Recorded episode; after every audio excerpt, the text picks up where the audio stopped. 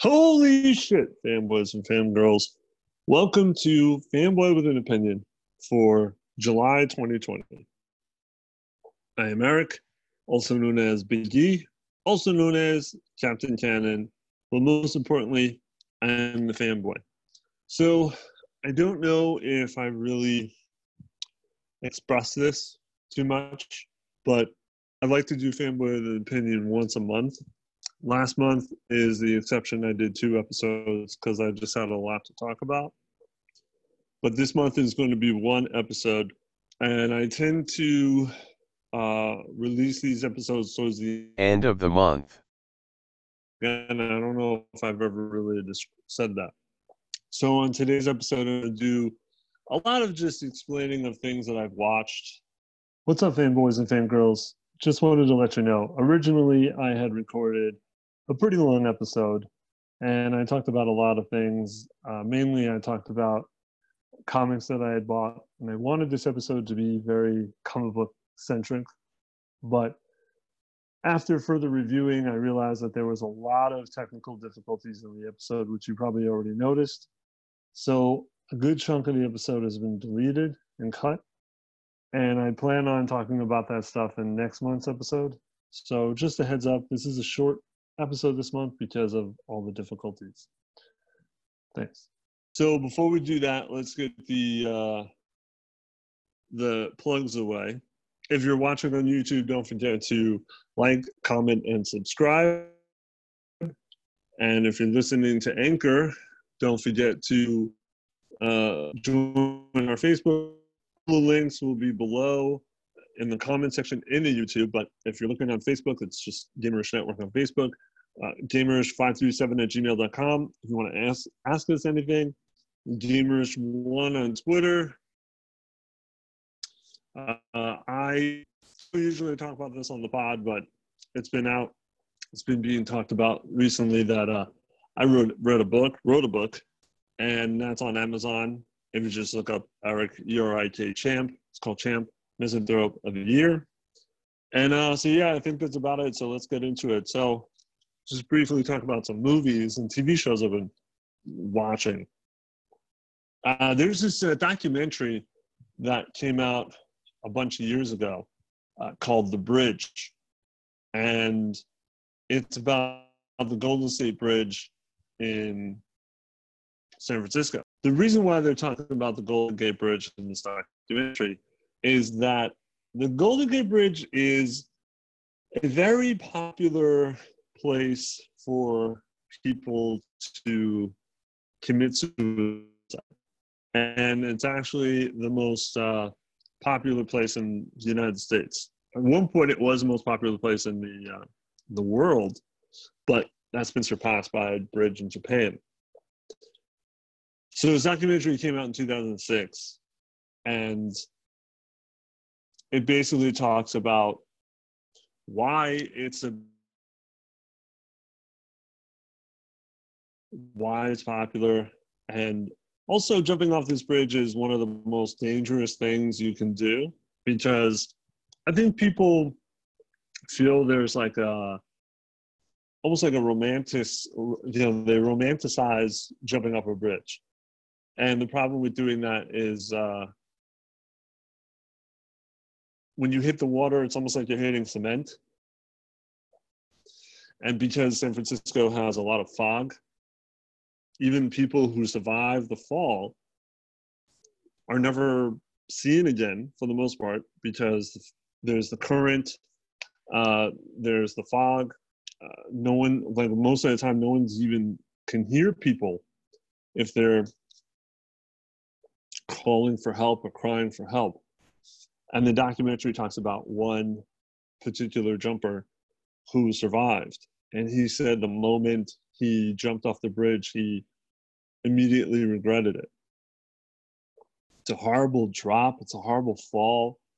Uh, I mean, most most people who jump from the bridge not only do they die, but their bodies are almost never found again. So, reading up about this documentary before watching it, uh, by the way, it's on YouTube. So if you just type in the bridge documentary, you'll find it. Uh, I did read that a lot of people weren't happy about it, especially the families of the victims, only because they felt that the, the movie was exploiting their the deaths.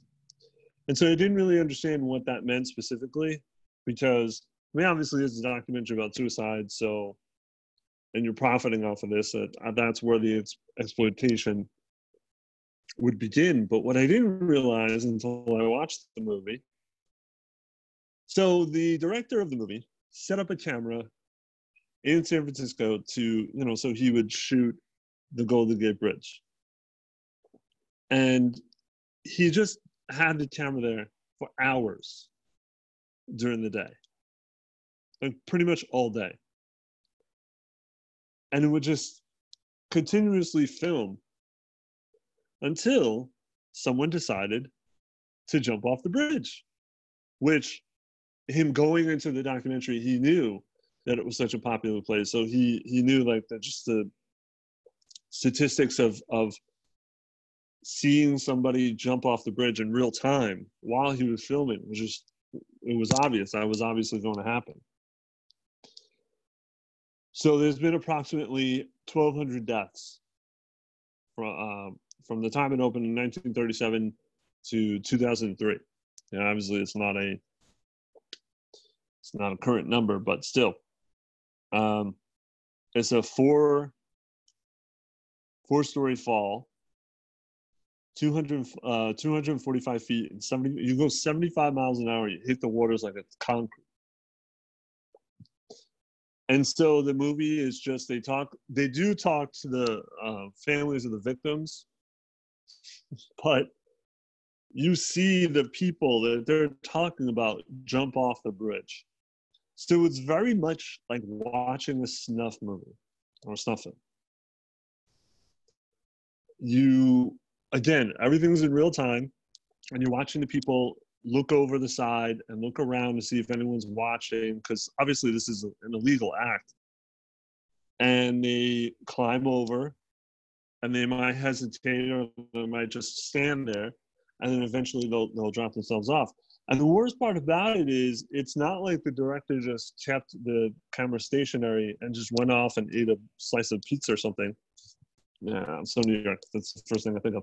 But um, no, when the person does decide to jump off the bridge, he zooms in. He zooms in and he follows them. He tracks them falling down, and then he'll try to focus in on the spot that they fell I mean, that just feels very, I mean, more than just exploitive. Again, it's like you're filming a snuff movie. And it felt really dirty watching it. I mean, lack of a better word, it just, it, it felt wrong. And it was interesting to see the facts about the bridge because I really don't think most people, common people, average person knows that that it is uh, one of the most popular places in the world to commit suicide. And also what you're doing to yourself to actually to do that. It's not easy and it doesn't just end with you jumping. And like i said they do talk to somebody who was not filmed i don't know if he was filmed in jumping. I don't think he was but he does tell his story about jumping and then regretting it. And so he's kind of use that opportunity to talk to people and young people about not you know the the not committing suicide or or especially jumping on that bridge. anyway but at the same time it, it made you feel like why watch because this is real and then you know, why he shows them die and then yeah obviously you know the problem is you know the you don't obviously see the moment that they die, but you see them jump off and you see them fall. Uh, everything at the impact and everything else after that you don't see. But it's still kind of creepy. And then they talk to the victims' family members, surviving family members. And you get a story about their life. That's the other thing is some of them drown, some of them get dragged off, and sometimes people just die of hypothermia because the water's so cold. So I just feel like all these factors put in, it's not just jumping that kills you or can kill you. Anyway, it was it was a mixture of creepy and fascinating. And the whole time I'm watching this, I'm just like, this is wrong. and then I finally understood why this movie was being called so exploitive. Another movie I watched was Beautiful Day in the Neighborhood, which is uh, sort of a movie about Fred Rogers, uh, Mr. Rogers' Neighborhood. I think they uh, starred uh, Tom Hanks as Fred Rogers and got nominated for a bunch of awards for it. I think a lot of people were misled with this movie because um, it's not really about Mr. Rogers.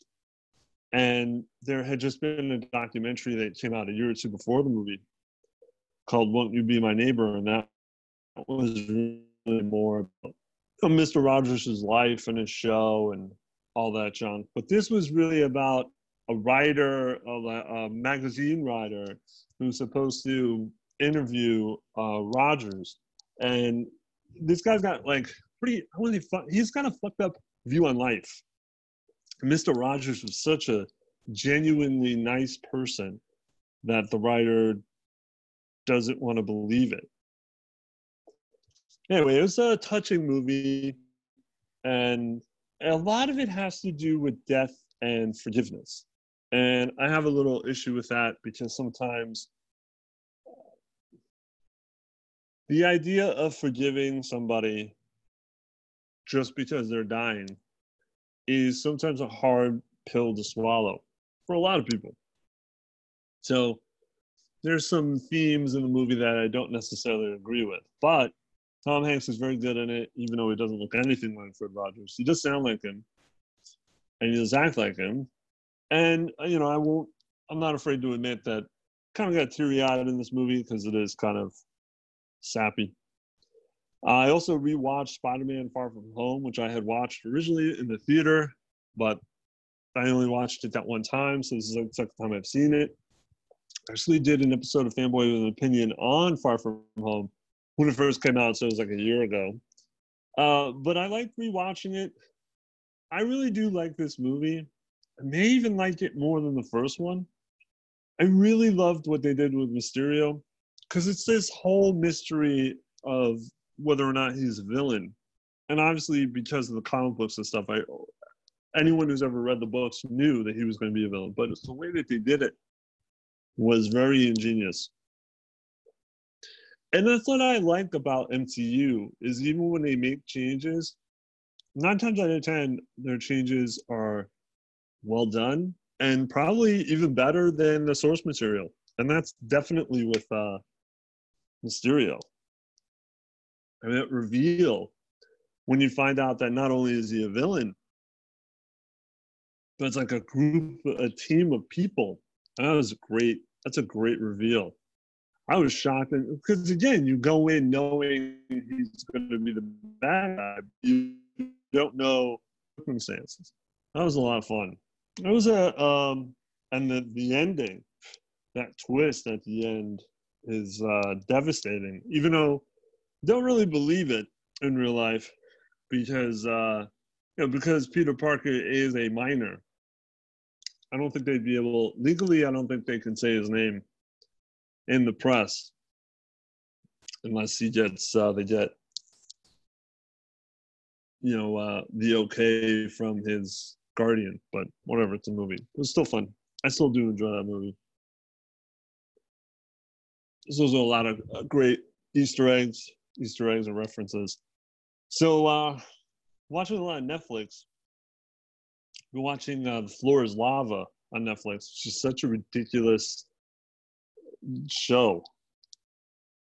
It um, it's basically a game show. It's very similar, in my, my opinion, is very similar to American Ninja Warrior in the fact that it's physical and you basically have to get from point A to point B uh, by jumping, climbing, swinging, that sort of thing.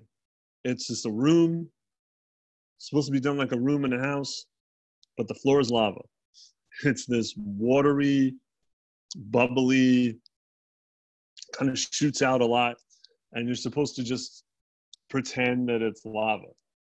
And so if anyone falls into the lava, they just automatically are out. So from what I read, they weren't told to act. So there's like three people on the team, and when I read it, they weren't act. They weren't told to act as if they were dying. You know, pretend that your teammate is dying. But most of the time, if a team member falls in in the lava, the other team members are acting they're dying. Um, so because it's a lot, you know, like I said, similar to Amer- uh, American Ninja Warrior or that show Wipeout, people do get hurt. So that's kind of the fun aspect of it is to see people fall and get hurt. Um, a lot of the time, they take forever to get from point A to point B. And yeah, so obviously you have to be somewhat athletic, uh, but at the same time, that does also doesn't help you. it's like more popular. I mean, the, thing with Netflix is, you know, to say that a certain TV show is the most popular watch thing on Netflix, that changes like week to week and probably even less than that. So, yeah, The Floor is Lava was number one at one point, but then come like six days later, it's like rerun rerun episodes of The Office or some shit. So it's not really saying them, but but yeah, it was a popular show when it premiered. Uh, the other Netflix show, oh, I watched this uh, comedy special from Eric Andre called Legalize Everything. Legalize Everything. And Eric Andre is a comedian. He had his uh, show on Adult Swim called The Eric Andre Show, which is kind of like a, a mock talk show. So he invites celebrity guests on, so almost always celebrity guests. And usually things will happen will will freak them out he does a lot of things to the celebrity guests to make them uncomfortable like for instance he has like a heat source under their seat to make it really hot or he'll uh the one of the more famous ones was he had Lauren Conrad. Yeah, I don't know who that is either. And he had pretended to puke onto his desk. And then he went over and sipped it back up. So it freaked her out to the point where she got up and left the, the set. Uh, he also does a lot of uh, bits with people, like man on the street kind of bits, where he does ridiculous things. Uh, like he pretend to be a cop with his pants down his hands uh, handcuffed to a pole, trying to get people to help him. Yeah, shit like that.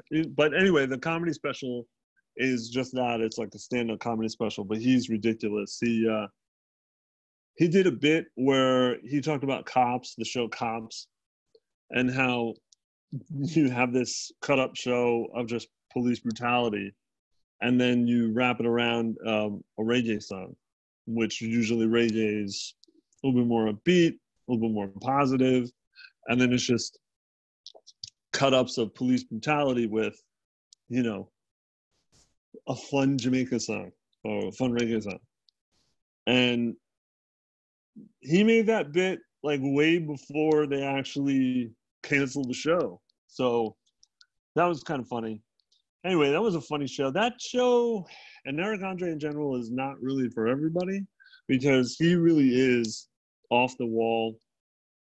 I mean, he tends to get naked on his in his live shows, like naked, um, and you know this was no exception. So, like I said, not for everybody, but was for me and my wife hilarious.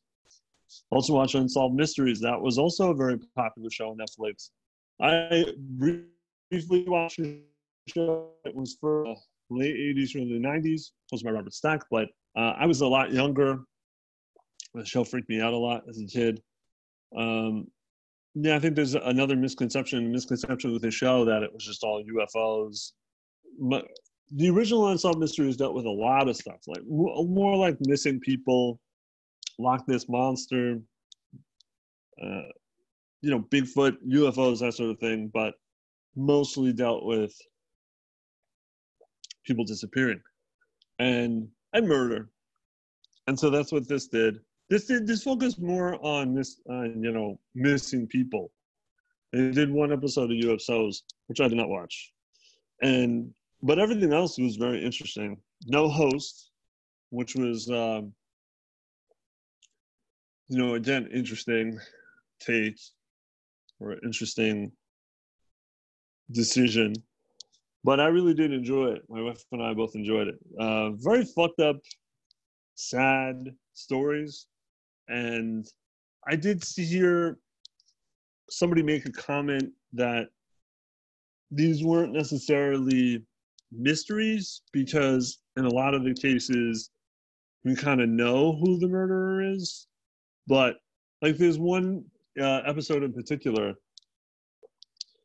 where it starts off with a younger woman, a young mother, has gone missing, and they think her mother might be involved. And then it backtracks and shows that the mother pretty much killed one of her uh, husbands, one of her husbands, and that this particular daughter knew and had evidence and knew she was a witness to it.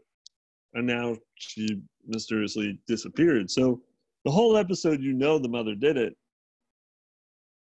don't have enough evidence to charge her and they don't know where the daughter is. So there in there therein lies the mystery. Or there's one story where a family in uh, france was totally annihilated and the husband slash father is the only surviving member. And they know he did it. They know that he was involved. He's not a suspect but he's seen as a somebody of uh, of interest. And he escaped. He, he set it up where it looked like he was going to commit suicide, but they never found his body.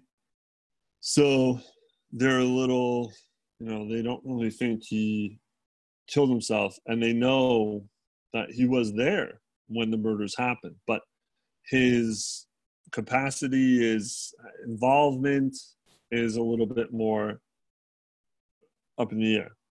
So again, like we may know who committed these murders, but we don't know why, or we don't know where they went.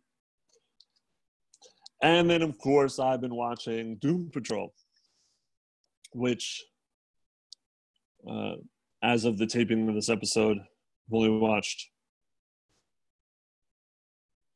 five of them.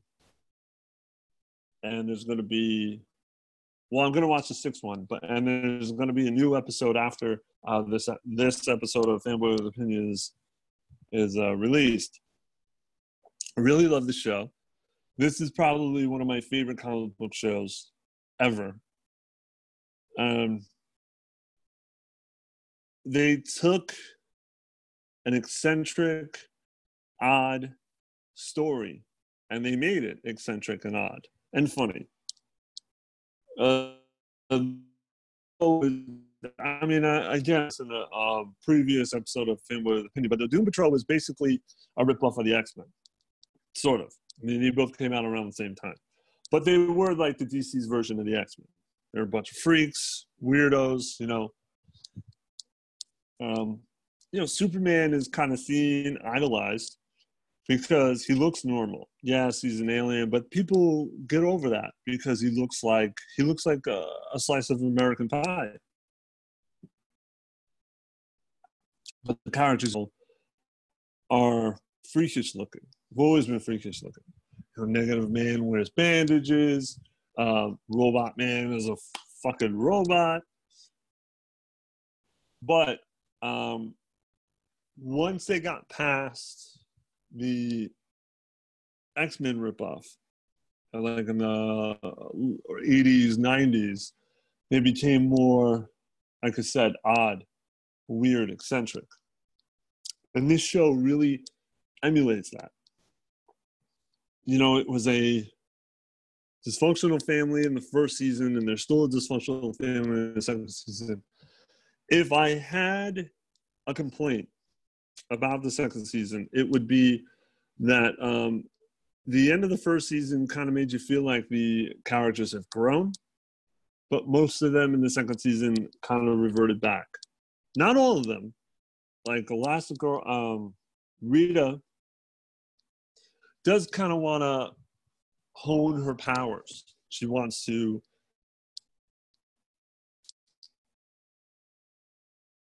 almost be a but certain things in her past are stopping her from doing that. Larry is still boohooing about his family. Cliff is still boohooing about his family. You know, Jane is with all her personalities. It's kind of more of the same. But there, of course, is a lot of added, like uh, Dorothy, who is, uh, what's his name's uh, daughter, James Bond, which is um interesting addition to the show. Um, Chief, the Chief's daughter, where she can make these monsters that could pretty much destroy the world. So, what do you do with that? And it's sad because Dorothy is a little girl, but she's also been. She hasn't really aged. She's been living for a long time but she has like the mind of a, of a little girl. She's really, it's not her fault, but you know, like everything, that she fucks it up, and then she's just gonna be bad. But I mean, what do you do? Do you blame her? She isn't being handled properly. She isn't being raised properly. Anyway, oh, there's Cyborg too. See, Cyborg is changing. I did not like Cyborg in season one. I thought he was too much of like a, go-getter or somebody who like oh really wants to be a superhero, kind of a kiss ass in a way, or just goody two shoes. You know, I didn't care for it. But now he's kind of changing. And it's almost like he sees the world differently. He's fallen in love, and she definitely has a different. They're similar because they're both broken, but at the same time, she just went came from a different path than he did. What else? Um, it's still the show is still Cuckoo Banana, and it's a lot of fun. A lot of fun. Got my boy Flex Mentallo in there. He's great. Uh, I really love the casting and just the way treat the characters is awesome. So what I've been playing is I've been playing Skyrim uh, because on a previous show that I'm on called The Nick and the Hick with Michael, we, well, you, the people of the Facebook group have decided that the best game in 2011 was Skyrim. And that's what we've been playing. Now, I have chosen to play the game with no mods on PS4 and strictly just doing main the main uh, mission or the main storyline. That has become somewhat difficult to do no mods. So, a brief history I played the game when it first came out in 2011. Skyrim is one of my favorite games of all time, if not my the favorite game. Pretty uh, pretty close up there. I then rebought it when it came out on the PS4 to use mods. So I had been playing it with mods ever since. So this is the first time I played Skyrim without any cheats or mods since 2011. So it's uh, just keep doing that. It's um, reality check. A lot of fun though. But make sure to listen to Nick and the Hick because we'll be talking about that more. Of course, the other thing I played was uh, The Last of Us 2, and there's a lot of talk about that on all these other different pods that we do. There's a Gamerish pod that we talked about it. There's uh, we did a spoiler cast on on it. So I really think I've taught said everything I've wanted to say. I thought it was beautiful, sounded beautiful. Definitely going to play it again because there's for me an advantage to play it again because you get to use all the stuff that you've collected and maybe explore some of the things you didn't get to explore. But I do have pro. I mean, those are the pro- pros for me. Uh, I thought the gameplay was pretty good. A lot of people back and forth with the shooting. I thought the shooting was fine. Uh, I did like sneaking around. I did like just going all out. But my issues with the game was there are parts that feel a little bit open world, but I feel like the game, on the one hand, tells you to do it. Uh, you know, on the one hand, tells you to explore, and then on the other hand, tells you not to explore. So it gives you this mixed, these mixed feelings, these mixed signals. Like, go explore, but maybe you shouldn't explore. There's also Abby. I can't stand Abby. I hate Abby. No one will ever change my mind about Abby, which is fine because I'm sure I can never change certain people's minds that Abby's not a, uh, a good person or a good part of the game. I think the writing of this game is spotty. I mean, it invoked emotions, which is great. It invoked conversations, which was great. But it ruined Abby's storyline. They could have done it a lot better. They instead of just introducing her right away and then making her a horrible, horrible person, they could have eased into it and led us and led us into her storyline for a while before telling us she's the worst fucking piece of shit in the world. Then maybe I would have some compassion for her. Joel just walking into his death, make a lot of the themes of the game I thought were great. This game is really about the sins of the past. Uh, this you start to realize that Abby and Ellie are like opposite sides. They're similar but different at the same time. They're on the same coin but on different sides of the coin. Uh, I love the commentary on uh, religion because Abby is a part of a group and she is against another group, and that she considers them cult, a cult. Meanwhile, the group she's in is kind of a cult, and also the scars ideology is almost like a um, metaphor for religion. It starts off great, the message is there, but it's just other people kind of muddle it up and make it worse. Um, I don't know what else. I, I pretty much said everything. I feel like Abby created the monster, but when you create the monster, you're worse than the monster. Um, I think Ellie is just a better character.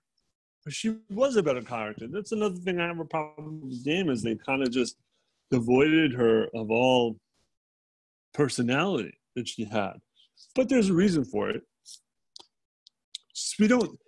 I just feel like I've always said so many times the story is just very fragmented. We don't get a clear cut picture. We get it in pieces, and then we have to put it together ourselves. And I hate that about storytelling. Um, and I think one of the reasons why I hate it so much is because it's used so often. All right, enough about that shit. I've talked too much about fucking uh, The Last of Us. Uh, I did. There was one, one other thing I I've been watching that I didn't know if I should put it in the watching part or the reading part. I was in the comic book stuff. So Stargirl. So I've been watching Stargirl, and I definitely think that Stargirl is up there with uh, one of the better comic book adaptations. Uh, so you heard the news that it used to be on the DC app, but now it's going to completely be on CW next year. So I think the quality is going to change eventually. Because I think one of the reasons why a lot of people like the Stargirl show is because it's not like the other CW shows. It doesn't follow the same beats. It doesn't follow the same story threads. You know, the, D, the CW DC shows, somebody always have to surround themselves around a team. You know, like I'm good at one thing, but that guy's good at something else, and that girl's good at something else. Well, it's a similar format. And, you know, one person says something to the team that really upsets the team, and then someone's got to go over to that person and say, You really hurt the team's feelings. Oh, I really did. And at the end of the episode, it's like, All right, guys, I'm so sorry. Like, look it's just sappy shit. And Stargirl doesn't really do that. But on the flip side, Courtney, the main character, annoys the shit out of me because she just doesn't listen. But it feels like her character grows because when she doesn't listen and she makes a mistake and she pays for it, she then realizes, I can't do this anymore. And then she tries not to do that anymore. Whereas the CW shows, no one ever seems to learn their lesson. No one grows. No one becomes a better person. Like Barry in The Flash is still a fucking moron. And he still leads to his emotions. And for someone who's supposed to be so smart, he just runs into situations, literally runs into situations without even thinking. But sense that people are growing and changing. Also, a lot of Easter eggs, a lot of mentions of other characters.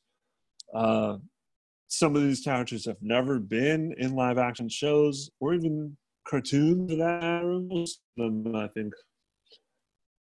Uh, what else? I do really enjoy the show. Fight scenes are great. Most of the fight scenes are great.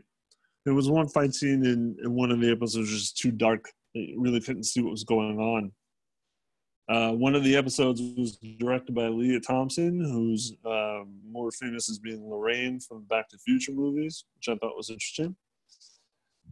But watching this show, there's a lot of history. So the show's about legacy, right? You have Stargirl, who's taking up the mantle from Star Spangled Kid, or you have uh, Hourman taking up the the mantle from his father, Hourman. That is very important because that's littered in the books. That's peppered in. It's like a big part of Stargirl in general that she is supposed to be this bridge between the old guard and the new guard.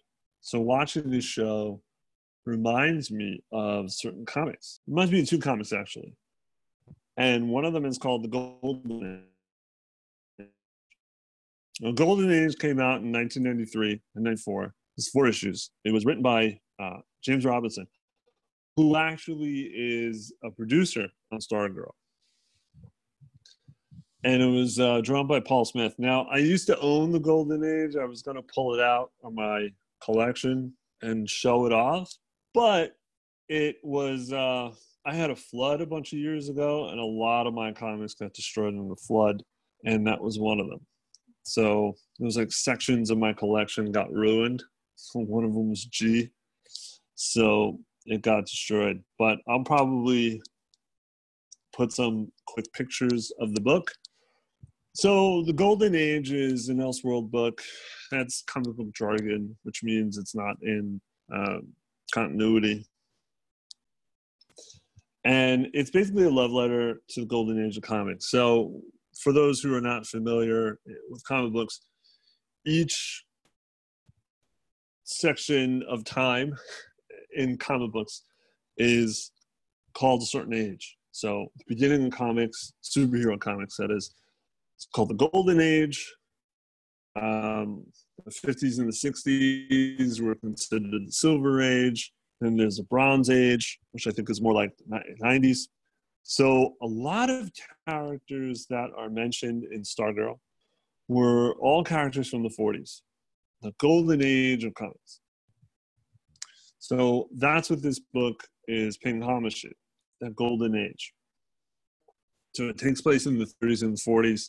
It takes place in the 40s. It's supposed to be post World War II. And it's just supposed to be about how the world has changed and uh, the world, America, doesn't really embrace superheroes anymore. So a lot of them were outlawed.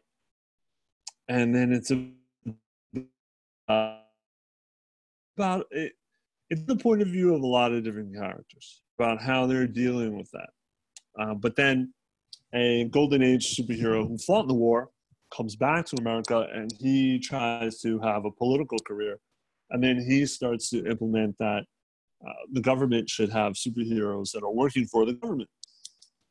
So there's that whole clash of like, do we do it for ourselves? Do we do it for the people? Or do we do we become you know pawns for the government? But what makes me think of Stargirl or what makes me think of golden age when I'm watching Stargirl is a lot of the characters in, in Stargirl are in this book. The originals, the original Wildcat, the original Flash, the original Hourman. Our Man has this whole thing where in the book where you know when he takes his pill it gives him so that's the difference between the comic and the, and the show in the, in the show he just touches the hourglass but actually a pill gives him the uh, his powers so in the golden age comic he gets addicted to said pill and it starts giving him uh, hallucination so it almost becomes a hallucinant hallucinogen drug um, and then there's a little twist that I really don't want to mention in the book. And it's a great book. It's just really a great love letter to the golden age of comics. And what it actually is is a bridge, just like Stargirl, from the golden age to the silver age. So the end is that there's this big threat threatens the United States and all the heroes come out of retirement to stop try to stop this threat. And they really are having a tough time. And so someone steps out of the shadows to help and he's a brand new hero. And so with his help defeating this threat he starts to become more of a name and he helps usher in the silver age and that's basically how the book ends it's just like now it's time for a new group of heroes which is very similar to stargirl and that will do it for this episode of Fanboy and Opinion for July 2020. As I previously mentioned, most of this episode was unairable due to technical difficulties. So this is a shorter episode this month, and I am re-recording this ending. So I appreciate you watching and listening. Uh, don't forget to like, comment, and subscribe if you are watching on YouTube. Support our Facebook group, our Gamerish Network Facebook group. And um, once again, thanks Appreciate it. And I have been a fanboy, and this has been my opinion.